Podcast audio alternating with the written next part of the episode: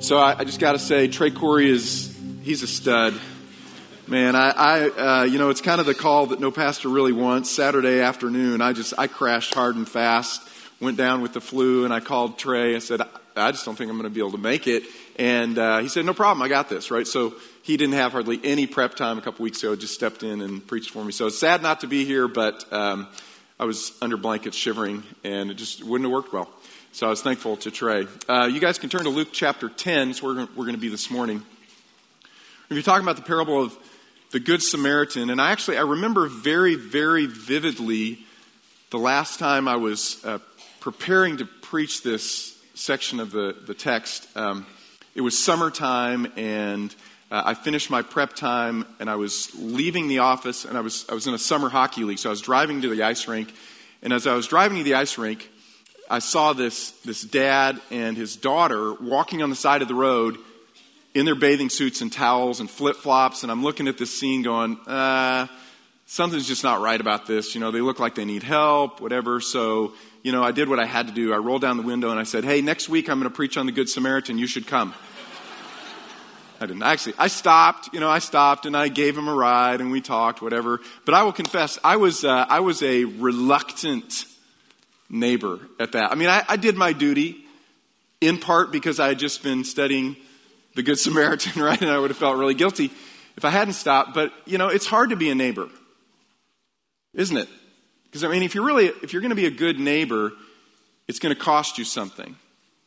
Uh, but we'd like to be connected with our neighbors for the most part. Uh, I've got a friend, actually, a really close friend, who told me that uh, he would love to meet his neighbors, but he can't meet his neighbors because his neighbors, they, they drive into their driveway, they hit the, the garage door opener, garage door opener goes up, they drive in, hit it, it goes down. Like they, he said, I never see my neighbors unless I happen to like be stalking, looking at the window when they go out to get their mail. I rush out, hey, you know, meet my neighbors. But, you know, that's kind of part of the culture we live in. And what's ironic is that uh, for so many of our, our neighbors, they have more virtual neighbors than they have real neighbors, right?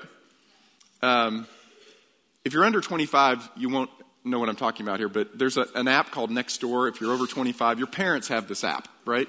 Um, it's it's uh, virtual neighbors who are trying to make real neighbors, right? They're, they're trying to create a, a, genuine connection through their virtual connections in their neighborhood. So um, it, it, doesn't always work well. I, I, got a couple screenshots for you. These are these are real screenshots from uh, Nextdoor app. Illegal Chinese New Year fireworks. Don't forget to report your neighbors using illegal fireworks this Chinese New Year. Now, notice the response. Wow, it truly is the year of the rat. Isn't that awesome? Okay. This, that's for real. That's legit. Here's another good one. Please help. I'm out of butter. Please drop a stick at the corner of between 2 a.m. and 4 a.m. today. I don't want to meet people. I don't want new friends. I just need butter. Butter's important to me. Now, I'm not, I'm not kidding. These are real. Some of them are really bad. Like they're really worse. They're not Sunday morning appropriate at all. So, uh, but here's, here's an analog version of this. Taped to a front door. Quit slamming your car doors late at night. There's a noise ordinance. Stupid neighbors. oh man. But I, you know, I, I've felt that before. I remember, uh, we lived uh, in uh, Edelweiss uh, years ago, and we had these neighbors who had this really yippy dog. You know, and if you know anything about me, like pets not just cats, dogs too. But like I just, I don't. This morning I was thinking, you know, I have like a pet connection problem. I just don't really. We now have cats running in our house, and I bought my wife a dog, and I just don't connect. And so, you know, neighbors have this dog, yip yip yip yip yip, right? And they went out of town and forgot to put the dog inside, so all weekend long the dog just. And I will confess, I literally thought about harming that dog. You know, how could I? How could I get away with this? I didn't. But it's hard to be a neighbor, right? Because it's going to cost you something. But what if we were willing to pay the cost? What if we were willing to, to rearrange our lives and experience the inconvenience so that we could be neighbors? What would that look like? Well, Jesus told a parable that kind of answers that question, Good Samaritan. One of the most famous parables Jesus ever told, and one of my absolute favorites. And if you're not there already, Luke chapter 10 is where we're going to start in verse uh, 25. So, Luke chapter 10, verse 25. It says, A lawyer stood up and put Jesus to the test, saying, Teacher, what shall I do to inherit eternal life? Now, in this interchange that we're about to go through, there are three questions that are asked and three questions that are answered. The first question is this What must I do to inherit eternal life? And you may have noticed uh, that it's an expert in the law that asks the question. So the man's probably a Pharisee. Uh, he's, he's probably a professional theologian, doesn't work a job. He just sits around with his friends and discusses and debates theology all day long, right? I mean, that's probably who this guy is. And one of the questions that they have been discussing and debating a lot in Jesus' day is this What must I do to inherit eternal life? If you go all the way back to Daniel chapter 12, verse 2, it says this Many of those who sleep in the dust of the ground will awake, these to everlasting life, but the others to disgrace and everlasting contempt. Uh, by Jesus' day, there was this really well developed eschatology, right? End times. Uh, and, and in their eschatology, their understanding was that Messiah would return, and when he returned, there would be a resurrection of everyone. There would be some who would be resurrected who were righteous, and they would enter into the kingdom of the Messiah, and then others who were resurrected who were unrighteous, and they would go away to judgment. And so the discussion that was ongoing in Jesus' day was this how do we get in?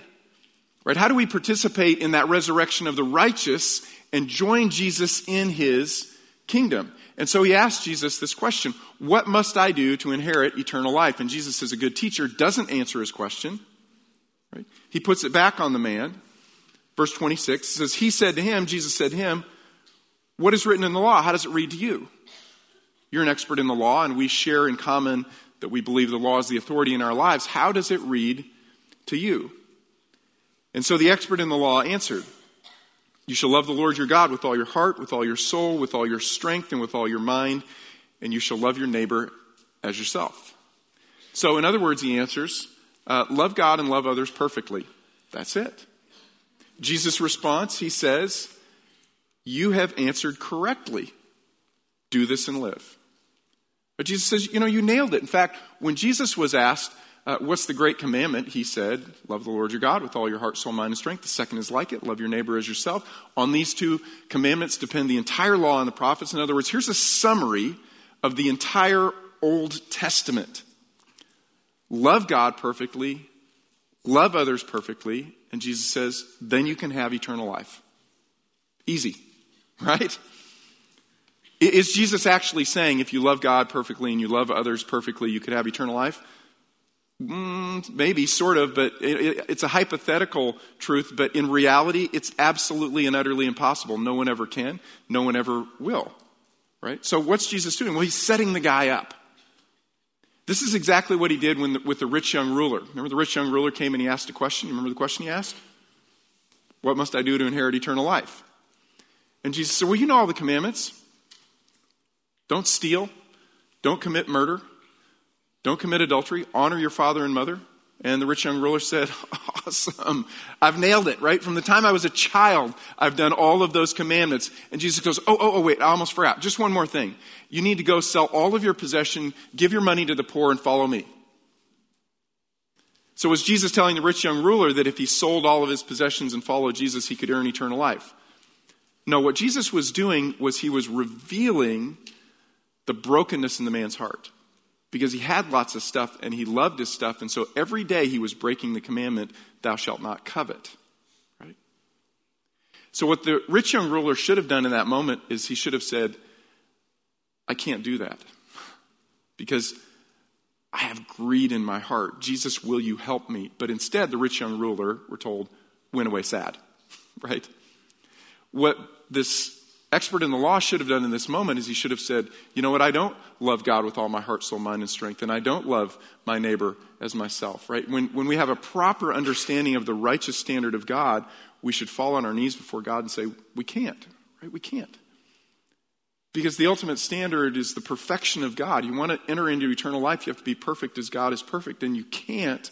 But you can fall on your knees and say, God, help me. And He says, I have. I've helped you in Jesus. I'm going to give you Jesus' perfection in place of your imperfection, and then you can have eternal life as a free gift. That's the gospel, right? But the rich young ruler didn't. He went away sad. This man didn't respond appropriately what happens when we actually believe the gospel and we're broken before the gospel, God forgives our sins, He puts the Spirit in us, and then He, he transforms us into people who actually do love our neighbors. Right? But instead, the man asks a, a second question. He says this So, who is my neighbor? Right? Read with me verse 29. But wishing to justify himself, he said to Jesus, Who is my neighbor? So, uh, what's he doing here? Well, he's dodging. We're saying, Where can I draw the line that these are my neighbors and these are not my neighbors? Right? Can I, can I set the bar low enough that I can actually hurdle over it and inherit eternal life? Where can I draw a boundary and say, I'm responsible here, but I'm not responsible there? So Jesus answers him. He says, Well, a neighbor is actually anyone who is near and in need. Literally in Greek, the word neighbor is one who is near. Right? One who is near. So Jesus says to him, in essence, you don't get to draw a boundary and say, I'm responsible here and I'm not responsible there. But Jesus doesn't, act, he doesn't actually answer this directly. Instead, he says, You know what? Let me tell you a story. Right? Let me tell you a story. Read with me chapter 10 and verse 30.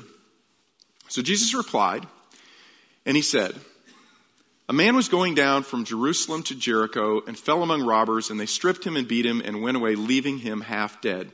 Now, it says literally, a man, a certain man, any man. In other words, Jesus is saying right from the beginning of his story, it doesn't really matter. He doesn't tell the man's name, he doesn't tell his background, doesn't tell where he's from, doesn't tell anything about it because it doesn't matter. Because the point of Jesus' parable is you don't get to set boundaries, you don't set limits. So a certain man, anyway, man, he's going from this on this road from Jerusalem to Jericho, falls among robbers. They strip him, beat him, leave, leave, leave, him half dead. And by chance, a priest was going down on that road. It just so happens, as fate would have it, there's a priest. And remember, this is a Jewish audience, and they say to themselves, "Awesome! He, what good fortune for this man." Because who's most righteous in our society? The priests. I mean, if anyone's going to stop and be a neighbor to this man, it'll be the priest. These are the, the ones who, who, who mediate the blessings of God to the people. They stand between God and the people and they help us offer sacrifice and they bring our prayers, right? This is the, this is the exact person who, who should show up. It just so happens by chance that a priest was going down on that road and when he saw him, he passed by on the other side. Ooh. Okay, that's not good. But likewise, also a Levite. Well, okay, if the priest didn't stop, the Levites are they're they're just below the priest. They're the priest's helpers. They're they're assisting the priest in the worship of the people. If the priest wouldn't stop, well, then surely the Levite would stop. Says, no, uh, the Levite also, when he came to the place and saw him pass by on the other side. Ugh. But now here's the twist. But then a Samaritan who was on a journey. if remember, if, if you're listening this first time you're a Jewish audience, this is the point in time where the whole audience goes, boo, hiss, right? It's a Samaritan. Be like in this setting if I said, and a T-sip happened to walk by. You go, snow, you know? Ah, boo, we hate them. They're bad. They're the worst, right? So Jesus says a Samaritan happened to be walking by and they hated the Samaritans. I mean, really, literally. They absolutely hated them. The background of the Samaritans is this. When, when the kingdom divided, uh, after Solomon, Solomon's son Rehoboam uh, split the kingdom. And So there was a northern kingdom and a southern kingdom. Northern kingdom was called Israel, southern kingdom was called Judah. In 722, the northern kingdom was taken into exile by the Assyrians. But what they did is they just took part of the population away, and then they brought in people from other lands so that they would intermarry and wouldn't rise up in rebellion against the Assyrians. So the Samaritans are this mixed breed of Jews and people from other nations from the, around the ancient Near East. So they're not racially pure. And the Jews despised them. And their worship wasn't pure. They didn't go to Jerusalem. They went to Mount Gerizim and worshiped. And they didn't accept the entire law, only the first five books of the Bible. And so they looked upon them in their impure race and their impure genetics, their impure worship. And the Jews absolutely and utterly despised the Samaritans. In fact, uh, if, if a Jew is traveling from Galilee to Jerusalem, the most direct route is the Central Ridge route. It goes straight through Samaria. But the Jews wouldn't go that way. Instead, they'd go out to the Jordan River and around and take the long route. So they didn't have to have any contact with the Samaritans. So the priest doesn't stop, who, who should have, and the Levite doesn't stop. But then a Samaritan shows up. It says, But a Samaritan who was on a journey came upon him, and when he saw him, he felt compassion. And he came to him and bandaged up his wounds, pouring oil and wine on them, and he put, them on, put him on his own beast and brought him to an inn and took care of him. On the next day, he took out two denarii and gave them to the innkeeper, and he said, take care of him, and whatever more you spend, when I return, I will repay you. So the expert in the law is trying to set a boundary, saying, you know, can I lower the standard so I'm responsible to these people when I'm not responsible to these people? And Jesus said, no, you can't actually set a boundary. But why does he want to set a boundary? Because he doesn't want to do anything more. Right? He doesn't want to, he doesn't want to be stretched. Because it's costly to be a neighbor. Right? Needy neighbors cost you. First thing they cost you is they cost you time. The Samaritan is on a journey. He's almost certainly uh, a merchant. This is a merchant pathway, and he has to stop his journey. He stops his journey, he bandages the man, he takes care of the man, puts him on his donkey, then he spends the night, right? It costs him time, which I would argue is our most valuable commodity. But if you're going to love your neighbor as yourself, you're going to have to give time. There was a fascinating study that was done back in the 1970s with uh, Princeton seminary students. So this research group wanted to figure out why do, why do people do good deeds? So they thought we'll go to seminary students, right, because they're a bunch of do-gooders, and we'll try and figure out what motivates them to do good. Are they intrinsically motivated or extrinsically motivated? In other words, intrinsic is uh, we love God and we care about people. Extrinsic is uh, I want to get into heaven, right? There's an extra, extrinsic uh, fear factor. So they gave them surveys to try to determine are they motivated intrinsically or extrinsically. At the end of the surveys, they had them read through the parable of the Good Samaritan. And after reading through the parable, they said, We want you to take 30 minutes and put together a short talk on the Good Samaritan. Then you're going to go and you're going to deliver this talk on the Good Samaritan, right? So they've been taking a survey trying to discern are you intrinsically motivated to good de- do good deeds and we know you do good deeds and then they read the good samaritan then they put a talk together on the good samaritan and then they were going to send them across campus to deliver this talk and they divided the groups into three uh, a third of the group, they said, when they finished preparing their talk, they said, Look, you got plenty of time. Just take your time to get over there. Then a third of the group, they said, Well, we're done right on time. You need to get moving, but you will make it on time, no problem. And then a third of the group, they said, We're running a bit late. The surveys went long. It took you a long to prepare your talk. So you need to get moving. You're running late, right? And so here's the wrinkle. As they sent them across campus, they had to go through an alley to get to the other building. And laying in the alley was an injured man. And to get to the building where they were going to deliver their talk on the Good Samaritan, they literally had to step over the injured man. Right? 60% of the seminary students did not stop. this is after taking surveys, reading the Good Samaritan, preparing a talk on the Good Samaritan, right? They determined the only distinguishing factor is whether or not they felt they had time. The people who stopped were the ones who felt they had time. Now, this is crazy, but this is true. The first time I prepared to do a talk on the Good Samaritan was for a seminary class, and I was running late to my class, and I was going across the parking lot, and Dallas Seminary is in a not a great neighborhood, and as I was trying to get to my class, I was stopped by a street person who needed help. I'm not making this up, right? I stopped by the street person. And so, you know, again, I did what I had to do. I, I skipped class. I took him to lunch. I shared the gospel. He's now a missionary. None of that's true. That's not true at all. I, that didn't happen. Uh, in, I, really, it didn't. So I said, man, I can't help you right now. I think I gave him a couple dollars or something, and I ran to class feeling guilty the whole time, really feeling guilty, saying, oh, God, please give me one more chance to meet that man, right? It's when, like when somebody's sitting next to you and you don't share the gospel, you go, oh, I feel guilty. Let me give me one more shot. Let me meet that person again. But I didn't stop because I felt like I didn't have time. If you're going to be a good neighbor, you're going to have to sacrifice time. You might have to sacrifice money. The Samaritan had to use his own resources. He takes out his oil and soothes the wound. He uses his wine to clean and disinfect. Takes one of his garments and has to tear it up and make bandages. He puts him in an inn and he gives the innkeeper two denarii, which is enough for 24 days of room and board. He says, But I'm going to come back, and if there's any more debt, I will pay it all with no expectation to be repaid because the man's been robbed, right? He has nothing. If you're going to be a good neighbor, it's going to cost you time, it's going to cost you money. It's going to cost you uh, physical energy often. This is a photo of what's known as the Pass of Adumim. It's part of the road from Jerusalem to Jericho. Jerusalem is up on, on the ridge. It's about 2,400 feet above sea level. Jericho is 800 feet below sea level. Right? So it's a 3,200 foot drop over the course of 17 miles.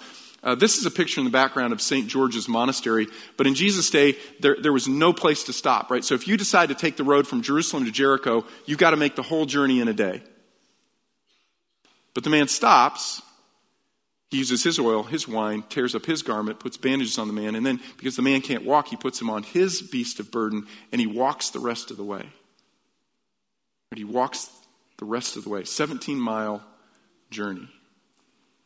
It's going to cost you time, it's going to cost you money, it's going to cost you energy. Sometimes it might even put you at risk. In Jerome's day, this pathway was known as the Red and Bloody Way. Because if you went on this path, you were likely to encounter robbers and bandits along the way. They would hide in caves, and you can see as you're turning a corner, they could jump out, or they'd put blood of an animal on one of their members and lay him in the road as a decoy. People would stop, and then they'd pounce on him.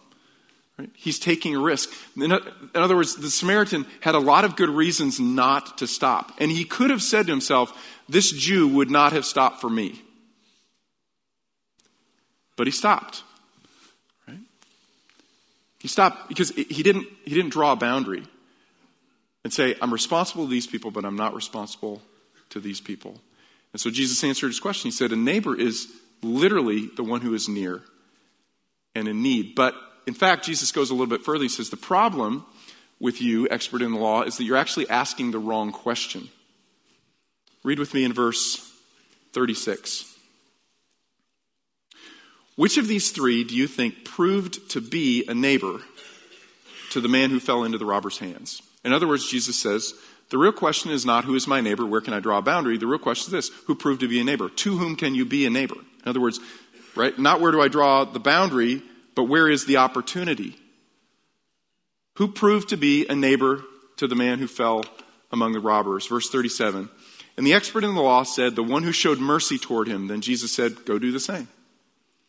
Now, I don't know if you notice anything interesting about his answer, but he can't even bring himself to say, The Samaritan, right? He says, The one who showed mercy.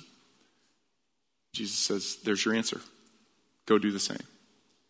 So, I have a fourth question for us this morning. It's this Are you a good neighbor? Are you a good neighbor? I think our biggest barrier is, is that sense of time, right? We, we just don't have time, and the needs are overwhelming. If you turn on the news, it's, it's, it's a crisis that's, that's overwhelming uh, the world.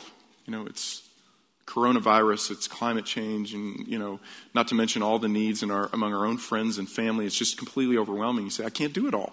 And you're right, you can't do it all. No one can do it all. Right? No one can do everything, but everyone can do something. Okay? And that's what we have to lock in our minds. You, you can't. You're right. You cannot do it all, but you can do something. Right? So this is the first application point. It's just do something. The reason, one of the reasons Jesus picked a Samaritan is for this Jewish audience, if a Samaritan can be a neighbor, oh, well, anybody can be a neighbor, right? Now, that said, I don't want you to walk out of here just saying to yourself, okay, well, I need to do more. I don't want you to do that. Because the first transaction that has to happen is that you believe in the gospel. And you realize that you can't do enough. If you just walk out here and say, I need to do more, then what usually happens is you feel uh, pride because you've done more than the other people around you, or you feel fear, maybe I haven't done enough, or you feel angry because people around you aren't doing enough themselves, right? But that's not, that's not what the world needs from us. The world needs a, a, supernatural kind of neighborliness that they can't explain, right? It's not just you're out there doing, doing good stuff, but you're doing good stuff with, with a heart and an attitude that's inexplicable apart from Jesus Christ. That only comes by the power of the Spirit. Right? Only by the power of the Spirit. It's not just go do more good things, right? But we do things by the power of the Spirit, motivated by the Spirit. So it's not just duty, but it becomes the longing of our heart. Okay? But you can do that because you do, in fact, have the Spirit of God living inside of you. So my first application is, is do something because you can. Anyone can. Um, but also do something because uh, we do have a debt, right? Romans 1, verse, verse 14, it says, Paul's writing, he says, I'm a debtor both to the Greeks and the barbarians, both to the wise and the foolish. Paul says, because I've received so richly from Jesus, I'm a debtor to everyone. And he says, I don't, I don't draw any boundaries between Greeks and barbarians and wise and foolish. I'm a debtor, I'm a debtor to all. And it's not a debt that, that I can repay, actually. It's just a debt that I carry through life because Jesus has given me everything, right? Everything you have your, your physical body, your mind, your time, your money, your, absolutely everything. It's just a stewardship that you have given to God through Jesus Christ to you. And everyone around you has a need. Right? Do something because there, there's needs all around you. All you got to do is just scratch the surface, and you will discover that everyone around you is, has, has some brokenness and there's, there's a need. It was uh, the Roman statesman Seneca who said, Wherever there's a human being, there's an opportunity for kindness. Wherever there's a human being, there's an opportunity for kindness. Uh, interestingly, in 2008, ABC News redid this same study that had been done with the Princeton seminary students. But this time, they threw in one extra little wrinkle. And it was this they rotated the injured man between a black man and a white man. Okay, they rotated between a black man and a white man. And what was interesting in the study is people stopped to help the white man three times more. Maybe in your mind you're kind of creating some solutions. Um, I saw a picture of the black man, very nice, neat haircut. He's wearing a polo shirt. He, he doesn't, look, doesn't look threatening at all, right? And it didn't actually matter if the participants were white or black themselves. Three times more often, people stopped to help the white man than the black man. Now, right now, some of you are feeling kind of uncomfortable. And the reason for that is that I prayed that God would allow me to make you feel uncomfortable. I literally, literally did. I've, I've, been praying that all week, and I prayed it again this morning. I prayed that God would allow me to help you feel a bit uncomfortable because we feel uncomfortable with the, the subject of race. We do. Um, but you know, it's still a huge issue in our nation. Unless your head is just buried deeply within the sand, race is a really big and important issue in our country. And it's, it's become even, it's inflamed again more so in the last 10 years. And it would be wrong of me to, to go through this passage and not bring up the issue of race because race is at the very center of the parable that Jesus is telling, right? the Jews were incredibly racially prejudiced against the Samaritans, and the Samaritans were racially prejudiced against the Jews. And so Jesus put race, he infused it right into the middle of this, this story to show, you know, you can't draw boundaries anywhere when it comes to loving your neighbor. Right? A neighbor is anyone who's near and in need. And, church, if, if we can't have the courage to talk about race and how we love across racial, racial lines, then no one can, because ultimately the gospel is the answer to this. Because the gospel is the, the thing that, that forces us to see people made in the image of God first before we see any externalities in the way that they're created. Right?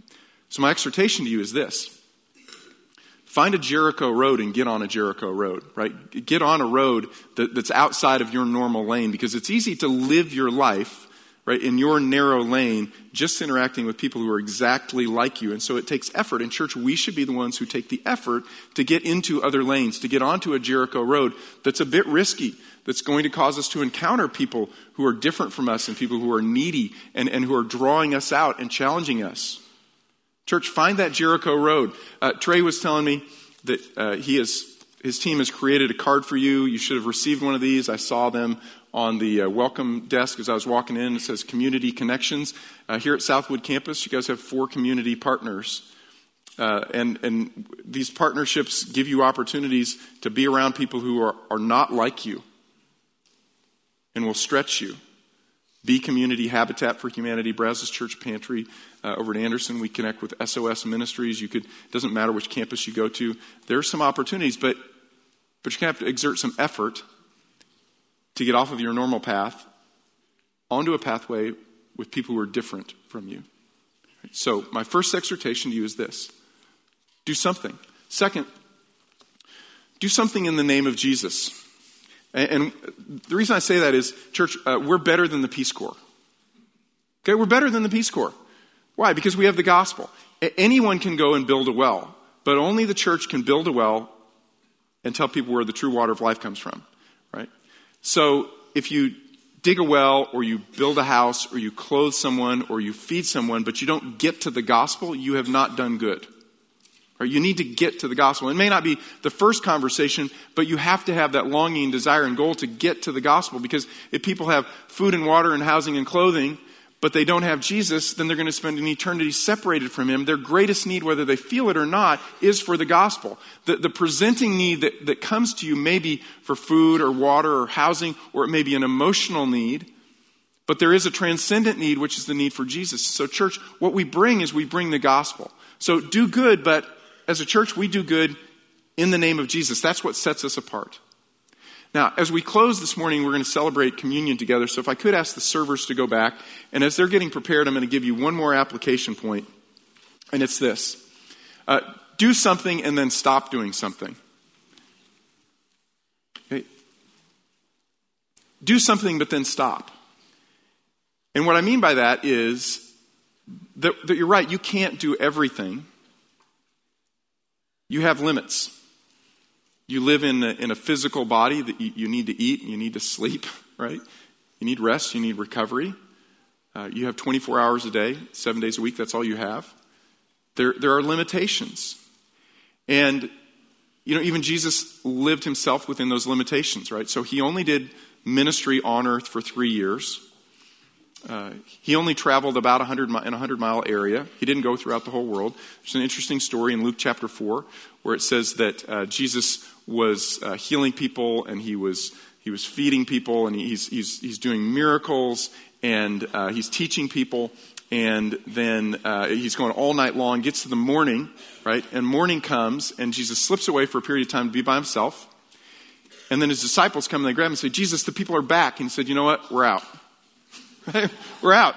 We got to go. We got to go. And, and he leaves that village and goes to another village, and he leaves some people disappointed. They didn't get to hear Jesus preach.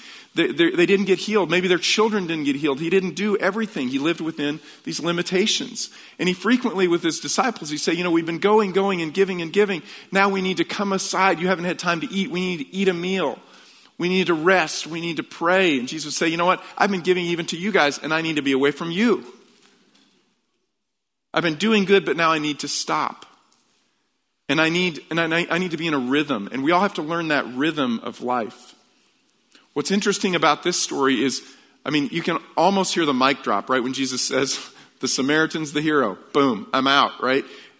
And then what he does is he leaves them and he goes to the house of Martha and Mary. You remember what happens to the house of Martha and Mary? Martha's scurrying around and she's doing, doing, and she's making meals, right? And she's helping and she's saying, Jesus, Mary's just sitting at your feet. She needs to do more, do more, do more. And Jesus says, No, actually, in this moment, Mary is making the better choice, right? This is the good decision. Martha, you should stop and you should sit and you should worship. This is the same Mary who, a short time later, would take an alabaster vial of perfume and she would break the neck pour out that nard, the aromatic oil, onto Jesus' feet, wipe his feet with her hair. The scent fills the whole room in the story. And the disciples, beginning with Judas, but all of them were told, they say, Why this waste?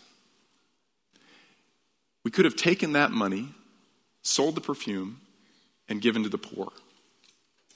That's pretty logical, right? Jesus says, You know, actually, the poor you always have with you, but you don't always have me. In this moment, the best thing to do is worship. Now, interestingly, Jesus is quoting from Deuteronomy 15, verse 11, that says, The poor you always have with you, therefore be generous.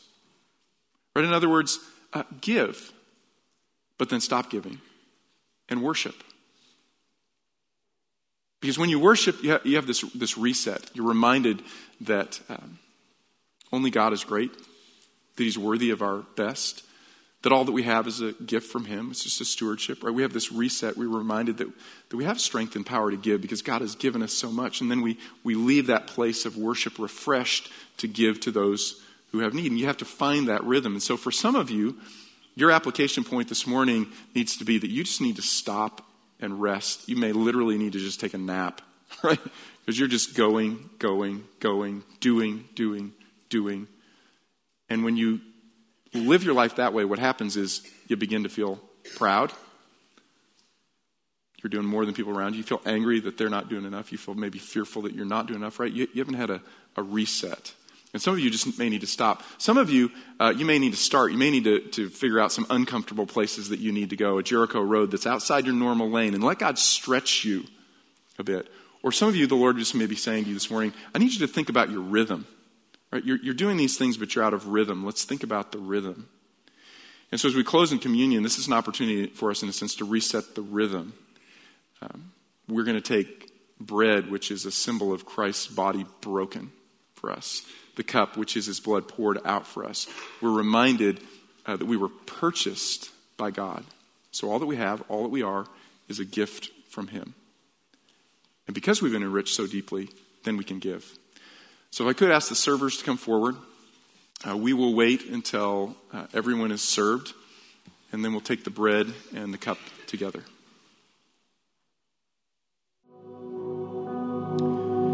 John chapter 6, so Jesus said to them, Truly, truly, I say to you, unless you eat the flesh of the Son of Man and drink his blood, you have no life in yourselves. He who eats my flesh and drinks my blood has eternal life, and I will raise him up on the last day. For my flesh is true food, and my blood is true drink. He who eats my flesh and drinks my blood abides in me, and I in him. As the living Father sent me, and I live because of the Father, so he who eats me, he will also live because of me. This is the bread which came down out of heaven, not as the fathers ate and died. He who eats of this bread will live forever. Now, unfortunately, they thought Jesus was speaking literally, and so some said, oh, we, we can't handle that. We're not going to eat flesh. We're not, we're not cannibals. Um, what he was saying was to eat and drink was as a metaphor for believing. The moment that you believe, the body broken for you, Jesus, and his blood shed for you, counts to remove your debt of sin and give you eternal life. Right? So to eat and to drink was, was a symbol, was a metaphor. And then Jesus later would tell his disciples, I want you to, to remember this moment. I want you to take bread, break it, and remember that I suffered for you.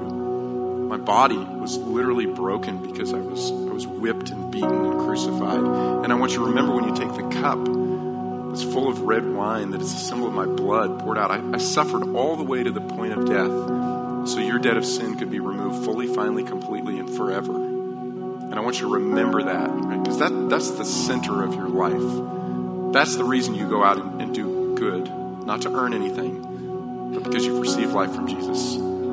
So let's take the bread together.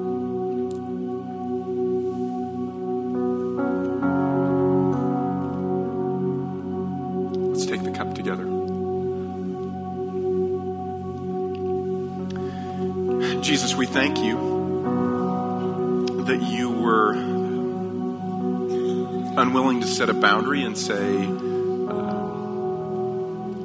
I'll die for these and not for these. Instead, uh, there was no boundary. You gave your life uh, completely for all the sins of every man, woman, and child who would ever live. And your sacrifice was adequate because you are the Son of God.